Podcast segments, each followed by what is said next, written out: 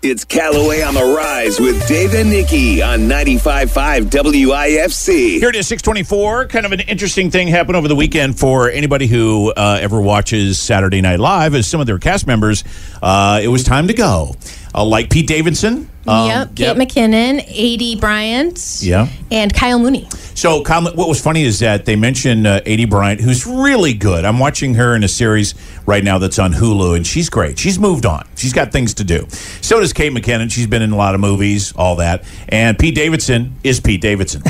so, but besides, it was funny. They He's mentioned. got Kardashian issues to yeah, deal he's with. got a Yeah. sugar mama now. yeah, yeah. Oh, in a big way. I mean, he's having a field day. So, uh, but it's funny they mentioned those three actors, and they said, and Kyle Mooney also was on the show for eight seasons. You know, they didn't mention anything big about you know what's going on. in Was he his the world. Garrett Morris of, of this time? The, I the- the guess. cast member that didn't get a whole lot of stuff to do. No, I think they kept throwing him in just for, oh, you're around. Yeah. Uh-huh. Why don't we put you in a skit? you know, that's what it seemed like. But um, yeah, it was very weird. And then uh, over the weekend, they had uh, uh, the whole special that was on George Carlin. And George Carlin was the first host of Saturday Night Live back in, uh, was it 1975?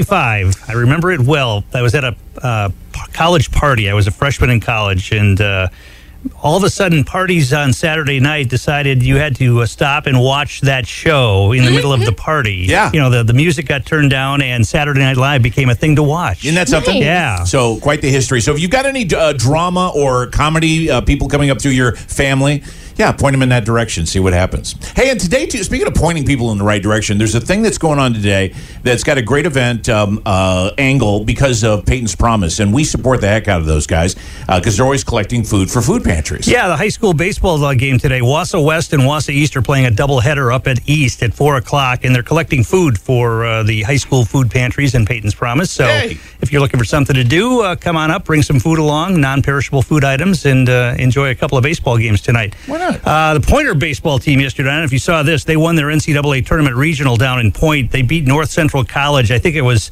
27 to something and 21 to something. They scored like they scored like 48 runs in the two games. to- Whoa. To, move, yeah, to move on. So big day for them. And the Brewers lost, and they lost pitcher Freddie Peralta as well. He's got uh, some tightness in his shoulder. He's going to go on the IL. He'll have an MRI done today. Brewers head west now.